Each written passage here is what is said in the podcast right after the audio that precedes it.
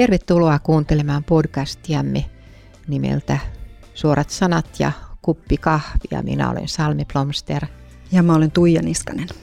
Me ajateltiin Tuijan kanssa puhua tänään yksinäisyydestä, koska se näyttää jotenkin nyt ajankohtaiselta aiheelta siinä mielessä, että ainakin korona-aika tutkimusten, lisä, tutkimusten mukaan on lisännyt tätä yksinäisyyttä, että SPR teetätti taloustutkimuksilla tämmöisen kartotuksen, jonka mukaan joka kolmas kokisi tällä hetkellä yksinäisyyttä lähinnä juuri koronan vuoksi. Ja aikaisemmin tämä luku oli joka viides. Suomen mielenterveysseura on päässyt samanlaiseen tutkimustulokseen, että, että siinä näissä tutkimuksissa niin eniten yksinäisyydestä tuntui kärsivän sellaiset, joilla oli vaikea tilanne elämässä jo muutenkin ennestään ja sitten tämä, tämä eristäytyminen lisäsi sitä vaikeutta ja yli 65-vuotiaat siellä korostu, yksin asuvat, pientuloiset, työttömät.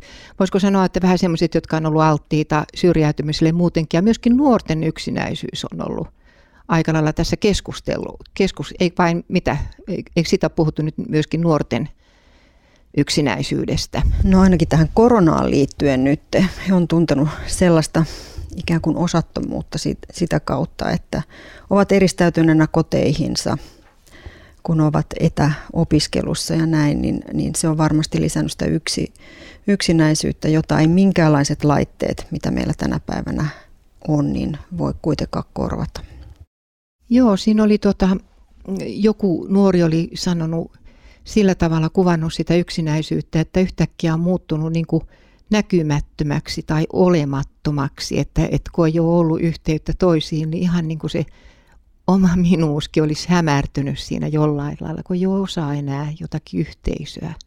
Joo, tämä on mielenkiintoinen, nimittäin mä, mä kanssa tutkin vähän tätä yksinäisyyttä ja oli tehty lukiolaisille tämmöinen kyselytutkimus kylläkin jo aikaisemmin, ettei nyt korona-aikaa. Ja siellä oli myös tämmöinen tämmöinen yksi kommentti lukiolaiselta, joka oli sanonut näin, että tuntui siltä kuin olisi läpinäkyvässä kuplassa, näkee kaikki muut, mutta on itse kuplan vankina eikä pääse siitä pois.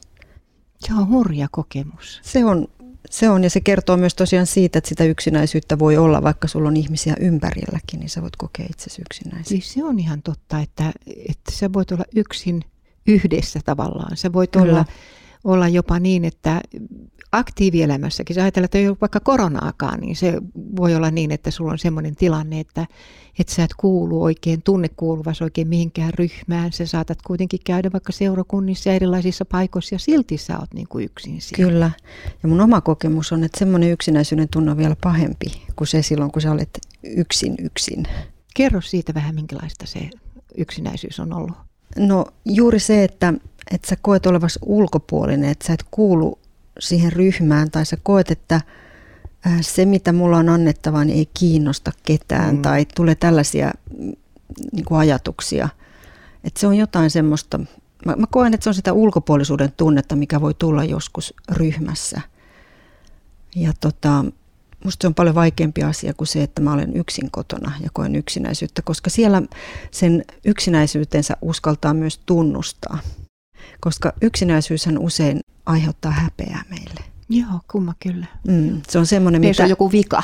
Niin, ei sitä haluaisi kauheasti tunnustaa, että mä oon yksinäinen, koska sehän on silloin ikään kuin sä jollain lailla kelpaamaton, vaikka ei siitä välttämättä ollekaan kyse. Voi olla, että elämäntilanne on semmoinen, että elämään on tullut yksinäisyyttä.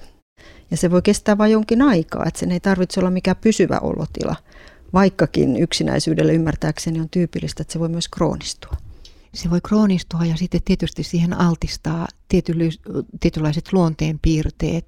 Kyllä. Voidaan sanoa, että introvertit, introvertit on niin kuin vapaaehtoisestikin jopa mieluummin yksi ja ekstrovertit ei. Kyllä. Ja sitten voi olla niin kuin mulla taas kanssa oli lapsuudessa paljon yksinäisyyttä siksi, että asuin eristettynä armeijan aitojen sisällä, eikä Joo. meillä ollut paljon ulkopuolisia lapsiin suhteita. Ja, ja sitten just se, että mikä tahansa erilaisuuden tunne, Kyllä. jota ei osannut lapsilla määritellä, mikä se saattoi olla, miksi oli erilainen kuin joku muu. Ja ainakin mun tapauksissani niin se liittyy kyllä hyvin vahvasti siihen, että ei ollut oppinut sitoutumaan, liittoutumaan, ei ollut tullut sitä kiintymyssuhdetta, Joo. että olisi luottanut niin kuin, mä muistan itse, että mä luotin vain yhteen kaveriin mm. kerralla. Kyllä. Mä en halunnut olla isoissa ryhmissä koskaan, vaan, vaan aina niin kuin jonkun ystävä kerralla. Siihen ei mahtunut kovin monta ihmistä yhtä aikaa. Okei, mä oon ollut ehkä ihan toisenlainen. Mulla on taas sitten ollut se, että mulla ei niin kuin lapsuudessakaan ollut semmoista yhtä parasta kaveria, vaan mulla oli sitten useita niitä kavereita. Joo. Toisaalta se tuo vähän semmoista irrallisuuden tunnetta, koska äh, sitten ne voi olla paljon lyhytaikaisempia ne jotenkin, Joo. Joo. ehkä jollain lailla jopa löyhempiä ne Joo, kyllä, ystävyyskaverisuhteet. Kun, joo, no kyllä mm. mulla oli myös just niin päin, että sitten kun mä opin luottamaan johonkin, mm. joka mm. kesti vähän aikansa, tai sitten intuitiivisesti päätin luottaa johonkin, niin hänestä tuli sitten paras ystävä, joka on vieläkin paras kyllä. ystävä, eli sieltä lapsuudesta saakka. Kyllä. Ja niitä ei ole kovin monta kyllä semmoista, mutta että ja mulla on vanhemmiten niin kuin tullut vasta se kyky uskaltaa avautua ihmisille ja saada niin. ystäviä enemmän niin kuin keskiään jälkeen kuin ennen sitä. Mm. Eli se on aika paljon kiinni myös itsestä, mitä itse tekee ja miten itse lähestyy muita, eikä vaan niin, että odottaa, että muut lähestyy mua. On, että toisaalta siinähän on ihmisen ehkä normaalista henkisestä kasvusta kyse, koska ne kotoa opitut vuorovaikutusmallit vaikuttaa varmasti aika pitkään, kenties koko elämän, jos ei suostu ikään kuin opettelemaan jotain muuta tai, tai kasvamaan sillä Nimenomaan. Ja elämän alueella. Ja kasvaminen saattaa joskus olla juuri sitä, että sä uskallat avautua sillä lailla, että jos sulla on vaikka tämmöisiä hylkäyskokemuksia tai tämän tyyppistä, niin että sä uskallat avautua vähän niin kuin simpukka ja olla, hmm. olla sitten samalla haavoittuvakin, että sä voit niin. tulla hylätyksi uudelleen, sulle voi tulla taas ikäviä kokemuksia, mutta sä et saa niitä uusia hyviä, jos se ei uskalla avautua. Kyllä. Et yksinäisyydellä on kuitenkin niin kuin tosi paljon semmoisia kielteisiä vaikutuksia, mikä, mitä on ihan niin kuin tutkittukin, mm. että, että semmoinen yksinäisyys, mikä ei ole vapaaehtoista, mm. niin se tosi vahvasti heikentää terveyttä, ihan siis mielenterveyttä toki, mutta myös fyysistä terveyttä. Kyllä. Jopa kuolemaan saakka on sanottu, että jos sä oot tosi yksinäinen, et saa mitään yhteyttä toisiin. Ja, ja se altistaa juuri, juuri tämmöisille esimerkiksi vaikka sydän- ja verisuonisairauksille ja korkealle verenpaineelle ja tämmöisille, jotka alkaa olla sitten sille vaaraksi jo muutenkin. Että se on aika mielenkiintoista, miten voimakas vaikutus yksinäisyydellä on. Kyllä, mä luin sellaisesta, että, että se voi johtaa ennenaikaiseen kuolemaan jopa mm-hmm. yksinäisyys. Ja se voi olla kaksi kertaa niin tuhoisaa kuin liikalihavuus tai yhtä vaarallista kuin jos polttaisi askin tupakkaa päivässä. Se on, se on erittäin nämä mielenkiintoista. Nämä on mun mielestä vertailukohtina aika kuvaavat ja, ja niin kuin näyttää sen, että, että miten, miten niin kuin tuhoisaa se voi olla. Juuri silloin, kun se yksinäisyys kroonistuu, niin kuin mä tuossa sanoin. Ja, ja sitten myöskin se, että yksinäisyys voi myös periytyä. Että sulla, sulla voi olla alttiutta, jos sun omat vanhemmat tai perheessä joku on, on kokenut yksinäisyyttä, niin sä ikään kuin omaksut sitä. Olisiko se sitten toimintamalli myöskin tietyllä tapaa, minkä sä sieltä saat ja se voi ikään kuin periytyä. Kyllä toki, jos esimerkiksi vanhemmat on sellaisia, joilla ei ole ystäviä mm. tai jotka ei pidä yhteyttä muihin tai mm. lapsi oppii sen mallin. Hänestä mm. tulee samalla lailla niin kuin suojautuva mm. tai hänen osaakaan sillä lailla ulkopuolelta hakea niitä. Ja, ja sitten kun, kun ajatellaan vielä niitä kielteisiä vaikutuksia, niin on huomattu myöskin, että, että se on lisännyt nuorten väkivaltaa. Mm. Että, että nythän sanotaan, että se yleisesti ottaen ei ole, olisi lisääntynyt, mutta se on raaistunut. Että, mm. että sitten se turhautuminen tulee niin tosi voimakkaaksi juuri siinä ikäluokassa, joka on tottunut olemaan toiminnallinen ja olemaan kavereiden kanssa, olemaan ulospäin, mm. hakemaan sitä identiteettiä. Sitten kun ei olekaan mistään, niin kuin tässä puhuit siitä kuplassa olemisesta, niin mm. niin se ahdistus voi käydä niin kuin tosi suureksi, että että siellä oli nuorilta, kun kysyttiin, niin ne oli ilmaistu, että katkeruutta ja ahdistusta tulee tosi paljon, semmoista ulkopuolisuuden tuntua ja mm. surua. Mm. Ja, ja sitten sitten vanhemmilla oli tämmöinen, alkoi ilmetä tämmöistä epäluottamusta. Se epäluottamus kohdistui hallituksen toimiin, yleisesti näihin sääntöihin. Ylipäätään niin kuin, niin kuin epäluottamus alkoi lisääntyä sen turvattomuuden mukana. Varmaan ylipäätään niin kuin ympärillä oleviin ihmisiin ja yhteisöön, koska yksinäisyys jotenkin ruokkii itse itseään. Eli silloinhan ihmisen itsesuojeluvaisto lisääntyy ja ihminen saattaa alkaa nähdä uhkakuvia sielläkin, missä niitä ei ole. Hän reagoi ihmisten ilmeisiin ehkä eri tavalla herkemmin ja niiden tulkinta voi vääristyä ja Ja että me voidaan niin kuin neutraalitkin ilmeet tai sanat kokea negatiivisiksi, kun ollaan yksinäisyyden kierteessä. Ja silloin me sitten usein niin kuin tätäkin kautta aletaan vältellä sitten niitä kohtaamisia. Vaikka me toisaalta janotaan sitä yhteyttä toisiin ihmisiin, niin me aletaan vältellä niitä. Keksitään tekosyitä, miksi me ei lähdetäkään jonnekin. Me ennakoidaan niitä tilanteita kenties sillä tavalla, että mm, tämä menee kuitenkin näin. Ei se, ei se onnistu tai mä en saa kontaktia tai siellä ei kukaan juttele mulle, en mä lähde sinne ollenkaan. Ja tämä on niin kuin tämmöinen noidankehä, johon yksinäisyydessä voi joutua. Eli se lisää tämmöistä eristäytyneisyyttä.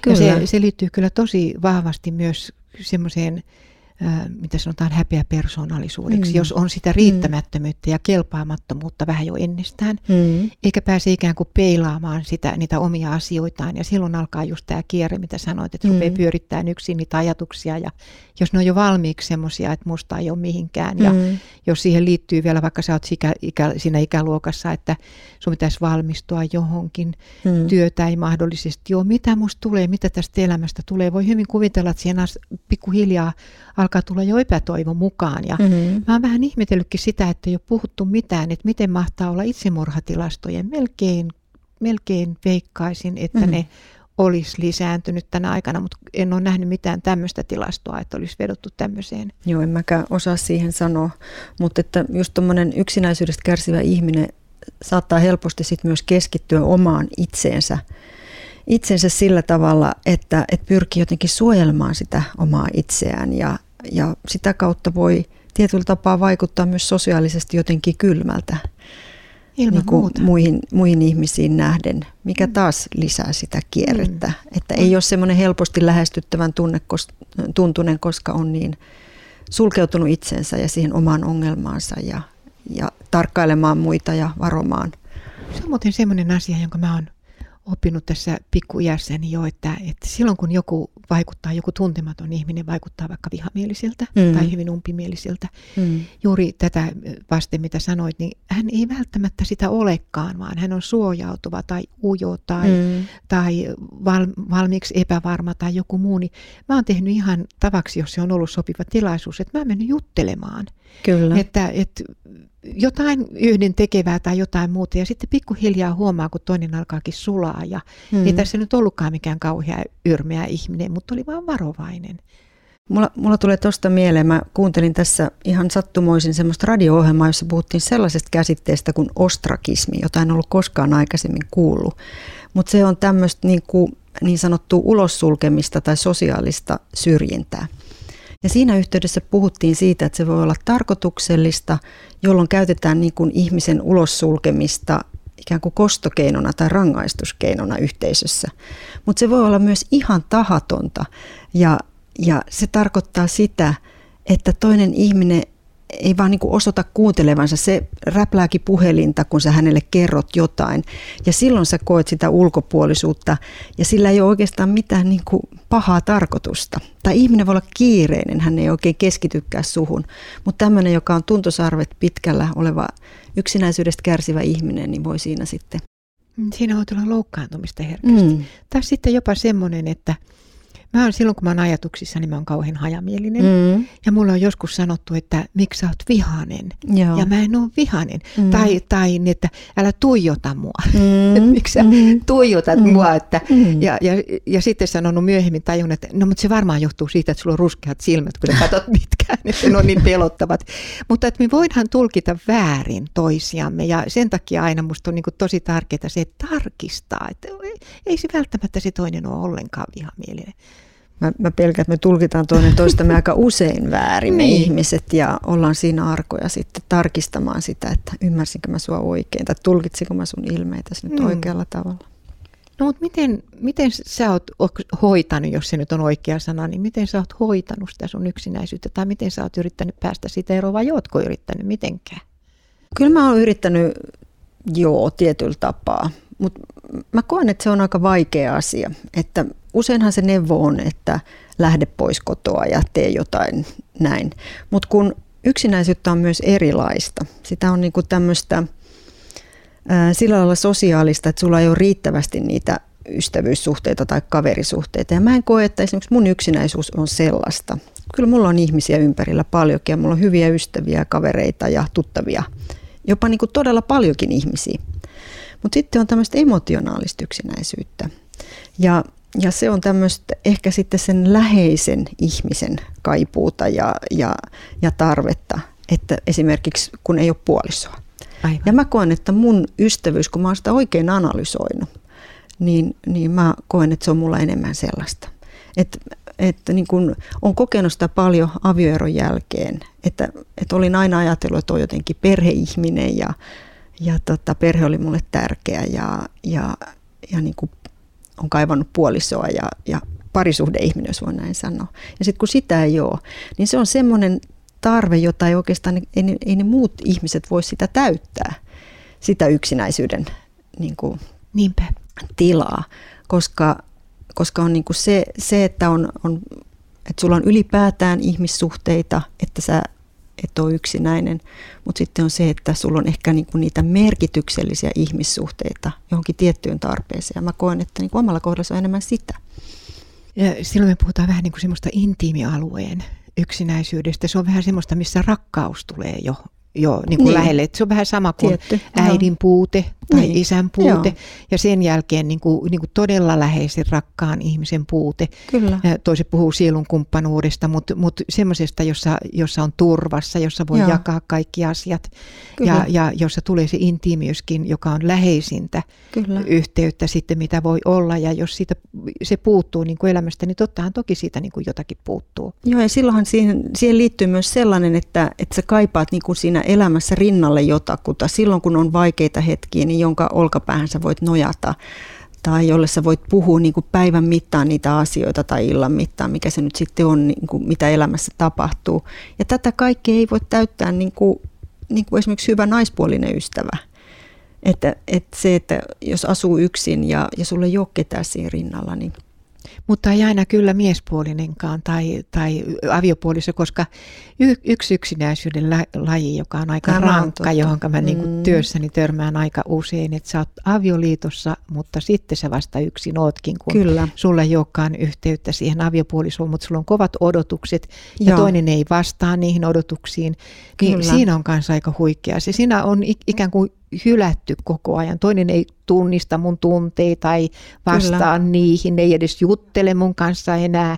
Että me ollaan vaan niin kuin, jotkut ilmaisia just sillä lailla, että me ollaan vaan niin kuin kaverit, jotka on saman katon alla tai, tai joskus jopa, että me ollaan jo melkein vihamiehiä, mutta ei Kyllä. ole saatu erotuksi, niin se on kanssa aika rankkaa. Tämä on, tämä on todella varmaan aika iso ongelma että, ja, ja mä luin siitä jostakin, että tämä on tyypillisempää itse asiassa naisilla. Naiset ovat enemmän yksinäisiä avioliitossa kuin miehet. Mm. Miehellä taas tulee niin kuin yksinäisyys vahvemmin esimerkiksi eron jälkeen. Kyllä. Ja sitten just se, että miehet on kauhean hämmästyneitä, kun mm. nainen hakee jossain vaiheessa eroa. Kyllä. mitä meillähän oli kaikki hyvin, Kyllä. että mi, mitä tämä nyt on, että Hmm. Tulee mieleen niin kuin tässä, tämä ei ole mikään vitsi, vaan ihan tosi juttu, vaikka se on fraasiksi jo muotoutunut, että nainen sanoo, että kun me se ikinä sano, että se rakastaa tai huomaa hmm. millään lailla tai jaa hmm. mitään, se vaan katsoo telkkaria ja, ja muuta, mutta ei enää niin kuin jaa mun kanssa elämää, hmm. niin sitten mies on kauhean hämmästynyt ja sanoo, että mutta tässähän mä oon vielä, totta kai mä rakastan, hmm. ei mun tarvitse sanoa sitä. Hmm. Että siinä on niin kuin eri, eri aaltopituuksilla ollaan sitten Mistä jo. pääsemme taas tähän viestinnän ja kommunikaation tärkeyteen, niin. että kuinka tärkeää se siellä liitossakin olisi, että jaetaan niitä ajatuksia kuitenkin ja tuntemuksia. Että ei tuu sitä tilannetta, että toinen on yksinäinen siinä rinnalla ja toinen ei tiedä mitään. Me voitaisiin tehdä sitä oma podcast joku kerta, miten kommunikoida puolisoja ja muiden kanssa. Mutta, se on mutta tuota, mitä mm. sä sanoisit sitten sellaisille ihmisille, jos tuota, on tosi yksin, niin mistä voisi saada apua? No, Tämä kaikki ei nyt ehkä lähde ulos, mutta jotain, vähän aktiivinen vissiin täytyy olla kuitenkin. No harrastuksethan on tietysti aina yksi semmoinen, että sä lähdet jonnekin, missä sä voit kohdata ihmisiä. Ja, ja tota, ylipäätään mennä ihmisten joukkoon tai etsiä mielenkiinnon kohteita, yhteisiä mielenkiinnon kohteita eri ihmisten kanssa, että se yhdistää ihmisiä. Mutta mä haluaisin kyllä tässä tuoda esiin sitä, että yksinäisyys että meidän ei tulisi sitä aina kaataa sen yksinäisen ihmisen harteille, laittaa sitä hänen vastuulle, vaan me ollaan tavallaan kaikki vastuussa siitä, että toinen ihminen ei ole yksinäinen. Ja me voidaan yhteisönä tehdä tosi paljon. Me voidaan tervehtiä toinen toistamme rappukäytävässä, naapureita kaupassa. Me voidaan odotustiloissa ottaa kontaktia toiseen ihmiseen. Me ei koskaan tiedetä, mitä siitä voi syntyä. Siitä voi syntyä niin kuin kaveruutta, ystävyyttä, tuttavuutta. Et jotenkin niin kuin, mä vastustan sitä, että se on vain sen yksinäisen ihmisen niin kuin syy, että hän on yksinäinen tosi tärkeä juttu. Siis on näitä, on SPRn ystäväpalveluja, mm. on kaikkia näitä. Mutta jos sä oot tosi yksin ollut pitkään ja muuta, niin se voi olla, että sä oot myös masentunut, eikä se Kyllä. välttämättä sillä lailla jaksa ja muuta. Kyllä. Ja mä oon ruvennut tekemään, meidän talossa on, talo on sillä lailla ihana, että täällä kaikki tervehtii. Mm. Ja ne uudet, jotka mm. tähän muuttaa, niin oppii kyllä aika pian, että täällä niin. tervehditään oikeasti. Mutta sitten mä päätin kerran ihan sillä lailla, että, että kun mulla on pikku koira, niin aina kun tulee joku koiran ulkoiluttaja vastaan, oli sitten minkä mm-hmm. näköinen tahansa, niin mä te, alan, alan tervehtiä. Ja, ja se on johtanut sitten just siihen, että siitä syntyy hyviäkin keskusteluja. Se on niin helppo aasin siltä koiran kautta lähteä puhumaan jostakin muistakin asioista. Ja sitten mä oon ollut kauhean ilahtunut siihen, että mä oon tutustunut ennen kaikkea muutamaan nuoreen mieheen mm. ja heidän ajatusmaailmaansa, mm. koska heilläkin on yllättäen ollut joku pikkunen koira mm. ja siitä on päästy sitten juttelemaan. Ja, ja siellä on ollut ainakin nyt yksi sellainen tapaus, joka, joka, josta niin kuin oikein näkee, että hän niin kuin odottaa ja sanokin, että kiva kun pääsi taas niin kuin puhumaan mm. vähän niin kuin näistä omistakin jutuista. Kyllä. Kyllä se kannattaa silläkin lailla, että, että huomioi. Ja mä oon just yrittänyt sillä lailla, että vaikka mä näen oikeastaan, että ahaa, siinä on ihminen, joka ei tervehdi, niin mä tervehdin mm. siitä huolimatta. Mm. Että kuinka monta kertaa mä teen sen ennen kuin se joku ärähtää mulle tai vastaa. Mm. Että katsotaan nyt sitten. Mulla oli yhteen aikaan semmoinen vaihe, että, että mä en ollut työelämässä ja sitten mä kävin aina päiväkävelyllä ja kun mä lähdin sinne päiväkävelylle, niin mä rukoilin aina, että, että jos Herra johdattaisi mut sillä tavalla jonkun ihmisen luo, joka kaipaa vähän seuraa ja sanotaanko näin, että iäkkäämmät ihmiset on ollut mun sydämellä hmm. kauan ja, ja sitten tuli aika monta semmoista tilannetta, että mä menin vaan puiston penkillä istumaan, kun mä näin siellä vanhuksen Samoin, istumassa niin hänen vieressä ja, ja heidän kanssa oli yleensä aika helppo alkaa jonkinlaista keskustelua. Se saattoi alkaa, alkaa säästä tai jostain. Ja muistan yhden kerran, kun eräs vanhus sanoi mulle näin, että kun mä lähdin siitä sitten pois, että, että kiitos tästä juttuhetkestä, että, että tämä oli hänelle niin piristävää Joo. hetki, kun hän sai jutella ja kohdata jonkun ihmisen. Se on minusta tosi liikuttavaa, koska, koska vanhuksissa, niin kun, kun ne on vielä sitten lainkuuliaisia mm. ja nyt ne on eristäytynyt tuonne todella, mm. niin, niin se on ihan liikuttavaa minusta, kun näkee sen kiitollisuuden, että pääsee puhumaan mm. jonkun kanssa, kun ei enää pankkiinkaan pääse tai mihinkään, että missä sä juttelet Niinpä. sitten ihmisten kanssa. Toi on hyvä idea. Mm. Mutta mit, mitä sitten sellainen, jos ajattelet raamatusta, tuleeko sulle mieleen raamatusta, niin, niin jotain yksinäisyyttä? Mitä siellä puhutaan yksinäisyydestä tai yksinäisistä ihmisistä tai no, muistako mitä siellä on? No tavallaan mulla tulee niin raamatusta ensinnäkin sen mieleen, että, että Jeesushan oli yksinäisten ystävä. Mm. Että raamatussa on paljon lohdutusta meille. Mm. Meille, jos me kärsitään yksinäisyydestään, että toisaalta voi sanoa melkein, että koko raamattu on niin kuin semmoista, semmoista hyvää lohtua ihmisille, joka kokee yksinäisyyttä. Ja Mä haluaisin lukea yhden raamatun kohdan. No luepa. Niin, mikä on mua itseä lohduttanut. Joo. Tämä psalmista 139 kuuluu näin, että minne voisin mennä sinun henkesi ulottuvilta? Minne paeta kasvoisi edestä? Jos nousisin taivaaseen, sinä olet siellä. Jos tekisin vuoteeni tuonelaan, sielläkin sinä olet. Jos kohoaisin aamuruskon siivin ja asettuisin asumaan meren ääriin, sielläkin sinun kätesi minua johtaisi. Sinun oikea kätesi pitäisi minusta kiinni. Se on mun lempipsalmi. No niin. Minä olen ihme. Kyllä, suuri, suuri ihme. ihme. Joo. Ja kiitän sinua siitä. Joo. Joo. Että tavallaan sit mä niinku, semmoista, että niinku, pahintahan meillä on niinku, yksinäisyys silloin, kun meillä ei ole Kristusta. Mm. Silloin me ollaan todella yksin. Kyllä. Jos meillä ei ole ihmissuhteita, eikä meillä ole Jumalasuhdetta, niin silloin me ollaan todella yksin. Mutta kun meillä on elävä Jumalasuhde, niin me ei koskaan olla täysin yksin. Meillä on silloin niin kuin kaikki se, mitä me tarvitaan, mutta en tarkoita sillä sitä, että, että niin kuin ihmissuhteet ei olisi tärkeitä. Totta, mutta sitten tulee, sitten tulee mieleen esimerkiksi Job. Sitten voi mm. tulla sellaisia elämänvaiheita, joissa tuntuu, että Jumalakin on hylännyt, niin. joka vetää niin kuin täydelliseen yksinäisyyteen. Tämähän ei ole totta, mutta, mutta mm. se saattaa tunnetasolla olla totta. Tai sitten Job, joka sanoo psalmissa 35.12, eikö se, on, se ei ole Job, vaan Job 9.35, joka sanoo, että olen itseni kanssa yksin. Kun kaikki on hylännyt, niin olen itseni kanssa yksin. Niin. Aika jännästi sanottu. Ja sitten, sitten David, joka kanssa psalmeissaan purkaa sitä yksinäisyyttä. Kyllä. Psalmi 35.12, minä olen yksin, sieluni on orpo. Et silloin kun tulee ulkopuolelta niitä uhkia, niin kuin niin kuin Davidillakin mm-hmm. oli ja mm-hmm. kaikki tuntui taistelevan häntä vastaan. Tänä päivänä voi olla sellaisia kristittyjä, jotka tuntee olevansa sen takia yksin, että mm. ne vaikka puolustaa totuutta ja yhtäkkiä ne joutuu mm. ties minkälaisiin hyökkäyksen kohteeksi, tai poliitikot tai mm. monet muut tämmöiset, niin kuin, jotka saattaa olla aika yksinäisiä siinä korkeassa virassansa. Sanotaan, että monilla johtajillahan on hurjaa yksinäisyyttä. Niin, niin se on kyllä semmoista, siellä sitten taas psalmit kyllä sitten lohduttaakin, että jos kyllä. siellä ilmaistaan niin kaikkia tunteita hyvin. Niin sehän, David oli siitä niin, kuin niin hyvä esimerkki, että hän oli todellinen mahtimies ja silti hän kärsi paljon yksinäisyydestä Niinpä. siitä puhutaan paljon. Mutta hän on kirjoittanut sitten ihania psalmeja ja rukouksia, joita me voidaan niin kuin lukea ja saada niin kuin lohtua niistä. Kyllä. Et siellä kyllä se, se tulee hyvin, hyvin esiin, mutta tota, vielä mä halusin semmoista, tuli mieleen tämmöinen hengellinen yksinäisyys mikä on kans aika iso asia tämmöisissä avioliitoissa, jossa toinen puoliso on uskossa mm. ja toinen ei. Mm. Että itsellä on, on ystäviä sellaisia, moniakin ja tuttavia, jotka kärsii tällaisesta, että he kokee sitä valtavaa yksinäisyyttä hengellisesti, koska he, he ei voi puolisonsa kanssa jakaa sitä uskoaan. Ja usein siinä on vielä sit sitä, että sit pitää vähän himmailla sitä omaa uskoaan. Puoliso ei tykkää, että siitä puhutaan liikaa pitää miettiä, koska voi lähteä seurakunnan tilaisuuksiin, että puoliso ei ehkä sit siitäkään tykkää tai jotenkin niin kuin koko ajan tehdä kompromisseja siinä ja, ja se, on, se on kyllä haastavaa.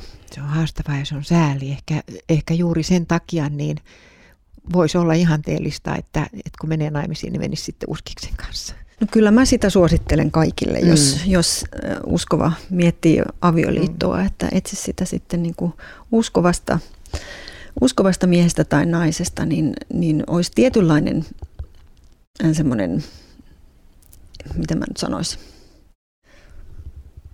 Helpompaa ainakin. Helpompaa. Tietysti voi tulla siinäkin ristiriitoja, mutta, mutta se, minkä mä oon ainakin huomannut, että kun on tavannut tämmöisiä juuri, jossa toinen on mm. uskossa ja toinen ei, niin se semmoinen ajatus, joka joillakin on myös silloin, kun ne menee alkoholistin kanssa naimisiin, että mun mm-hmm. rakkaus kutsuu sen toisen. Joo. Ja, ja että kyllä se varmaan, niin kun mä rukoilen riittävästi, varmaan se tulee uskoa, ja sitten kun ei tuukkaan, niin se pettymys Joo. on ihan valtava. Kyllä. Et ne on kyllä aika tärkeitä asioita, tärkeämpiä ehkä kuin ymmärtääkään heti. Kyllä, joo, ja tämä on niinku semmoinen, että, että siihen harhaan aika moni menee, että eihän Herra ole luvannut meille, että sun puoliso varmasti tulee uskoon. Toki Jumalan niin kuin tahtoon pelastaa jokainen ihminen. Mutta, niin. mutta me ei voida olla siitä varmoja, vaikka me kuin rukoillaan, että tuleeko se puoliso usko. Että jos me lasketaan sen varaa, niin silloin me lasketaan niin kuin vähän epävarmalle pohjalle. Kyllä. Se on todella mahdollista. Jumalalle on kaikki mahdollista, mutta ei meillä ole siitä takuuta, että jos me lasketaan sen varaa, että se u, u, puoliso tulee uskoon, niin, niin me saatetaan joutua pettymään kyllä. Mutta sittenhän Jumalahan käyttää myös yksinäisyyttä vetäkseen meitä puolensa. Mm. Että musta se on myös yksi iso asia yksinäisyydessä ja itse olen kyllä kokenut niitä hetkiä, kun mä olen ymmärtänyt, että Jumala on vetänyt mua yksinäisyyteen, että hän saisi puhua mulle, että mä kuuntelisin yksin häntä, enkä antaisin maailman äänten, ihmisten äänten sekoittaa sitä, mitä hänellä on mua varten. Nimenomaan. Ja ne on tärkeitä, het- tärkeitä hetkiä, vaikka ne voi olla kivuliaita Kyllä. hetkiä. Kyllä mulla on ihan sama kokemus, että silloin, silloin vaikka jossain kaikkein vaikeimmissa elämäntilanteissa, niissähän tuntee helposti olevansa yksin. Mm. Voi olla niin, niin rankka tilanne, että ei edes pysty jakamaan sitä silloin vielä, mutta silloin voi kokea, mä oon itse kokenut, silloin Jeesus on hyvin lähellä. Kyllä. Että sillä lailla hän tulee yksinäisiä kärsijän vierelle ja, ja mua monta kertaa liikuttaa edelleenkin niin kuin Jeesus Ketsemaanissa ja ajattelee mm. hänen yksinäisyyttään siellä. Mm. Opetuslapset nukkuu nukkuu, hän hikoilee verta, on hirveässä ahdingossa ja mm-hmm. tuskassaan täysin yksin. Ja vielä, vielä niin, että kukaan ei ymmärrä eikä tiedä, että, että mikä se tilanne on. Kyllä. Siinä on kyllä niin kuin yksinäisyys äärimmillään. Kyllä. Ja, ja sitten kuitenkin vain sitä kautta tuli pelastus. Se oli kyllä. tavallaan niin kuin jonkunlainen metafora tämmöiselle, tämmöiselle, mitä yksinäisyys voi synnyttää myöskin. Kyllä. Siellä voi tulla jotain hyvääkin. Kyllä. Mutta meillä on niinku paljon mahdollista tehdä toinen toisemme hyväksi. Että mä mietin myöskin niinku seurakuntien välillä, että ymmärretäänkö seurakunnissa aina ihmisten yksinäisyyttä. Et sanotaanko näin, että, että kun seurakunnissa ja uskovillahan ihanne on, on, että ollaan avioliitossa tai että ei, ei välttämättä, tai no, en mä sano, että ihanne on avioliitto, mutta että on paljon parisuhteita, kestäviä parisuhteita, mutta siellä joukossa on myös näitä yksin eläviä, joilla se mahdollisuus siihen yksinäisyyteen on yleensä suurempi. Niin ymmärretäänkö siellä aina niitä, niitä yksin olevia ja kenties yksinäisiä ja osataan ottaa heitä huomioon? Tämä voi olla just sellainen tilanne, josta sä sanoit aikaisemmin, että, että ne voisi olla semmoisia hetkiä, jolloin me lähestyttäisiin muita, Kyllä. eikä aina odotettaisi, että meitä lähestytään, jos ei me itse kuluta niihin, että nyt mä en pysty niin kuin luomaan mitään suhdetta, mutta että me mm. huomattaisiin ne semmoiset, jotka tuntuu Joo. istuvan yksin aina sillä takana tai tulee varovasti Kyllä. tilaisuuteen tai, tai jotka ei ole vielä tuttuja, ehkä uusi ihminen siellä, niin Joo. olisi aivan ihana tietysti, että mentäisiin sanomaan tervehtimään ja, ja sanomaan, että kiva kun tulit ja ja kutsutaan kenties, tu, tu, tuutko istumaan meidän kanssa tuonne Joo. tai tule ihmeessä tänne kahvipöytään Joo. meidän kanssa, että, että me huomioitaisiin tällä tavalla. Toki sitten jos ihminen haluaa olla yksikseen, niin sitäkin pitää kunnioittaa, ja, mutta tota, ei se, se ei niin kuin maksa mitään, että me, ei me tarjotaan, tarjotaan seuraamme. Ja. Niin. ja se ei nyt kuulemma pidä paikkaansa, että, että suomalaiset olisi niin umpipöllöjä, että, että ne ei pysty luomaan mitään suhteita, että ne haluaa vain itsekseen elää siellä ja älä tule lähellekään. Tai ehkä semmoisiakin voi olla, mutta kyllä me ollaan vähän sosiaalisempia kuin mitä, mitä me ollaan oikeastaan ymmärrettykin. Ja sehän on oppimiskysymys, siihen voi oppia. Kyllä mä uskon ja sitten suomalaisille on kuitenkin hyvin niin kuin tyypillistä se, että sitten kun tietty kynnys on ylitetty, että tutustutaan, niin sitten myöskin ne, ne ihmissuhteet on aika kestäviä. Kyllä. Joo. Eikä ne ole pintapuolisia, vaan ne, ne voi olla aika, aika syvällisiä sitten. Että, että, että siinä on se hyväkin puoli, että jos mm. ensin vähän tarkkailee ja odottelee, mutta sitten on aika lojaali siinä ystävyydessä. Kyllä. Mä voisin tähän lopuksi, muista aika ihana oli psalmissa 25.16 lohdullinen tämmöinen, että käänny puoleen ja ole minulle armollinen, sillä minä olen yksin ja avuton. Toisessa käännöksessä minä olen yksin ja kurja. Tämä on just näitä mm. Daavidin ajatuksia. Mutta sitten hän toteaa jossakin, to, eikö se ei ollut Daavidin psalmi, mutta jossain toisessa psalmissa, jossa sanotaan, että minä olen, mas, miksi olet masentunut sielu? Niin. Odota Jumalaa, Herraa, vielä hän tulee. Niin, niin kuuluu aina sitten, sitten se lohtukin, että, että kyllä melkein psalmeja voi lukea silloin, kun tulee näitä tuntemuksia, koska sinne voi samaistua. Ei raamatussakaan ole yhtään täydellistä ihmistä. Siellä on myöskin paljon näitä samoja ongelmia kuin meilläkin. Kyllä, kyllä. Joo, kyllä psalmit on semmoisia ehkä yksinäisen, yksinäisen tekstejä. Kyllä. Että sieltä löytyy lohtoa tietysti monen muuhunkin. Joo. Ja tämä on kuitenkin paljon laajempi aihe kuin mitä me voidaan tässä podcastissa nyt käsitellä, mutta jos sulla on jotain semmoisia kokemuksia omasta yksinäisyydestä, niin on ihan rohkea ja ota yhteyttä ja, ja jaa niitä sun tuntemuksia tai jos haluat jollakin lailla – antaa palautetta tästä ohjelmasta ja Tuija kertoo, miten sä saat meihin yhteyden. Joo, sä voit lähettää meille sähköpostia. Meidän osoite on podcast at suoratsanat.fi. Ja sen lisäksi sä voit laittaa vaikka yksityisviestiä tuolta Facebookin kautta tai SoundCloudista. No niin, tervetuloa meidän mukaan ja kiitos tästä ja heippa. Moi moi.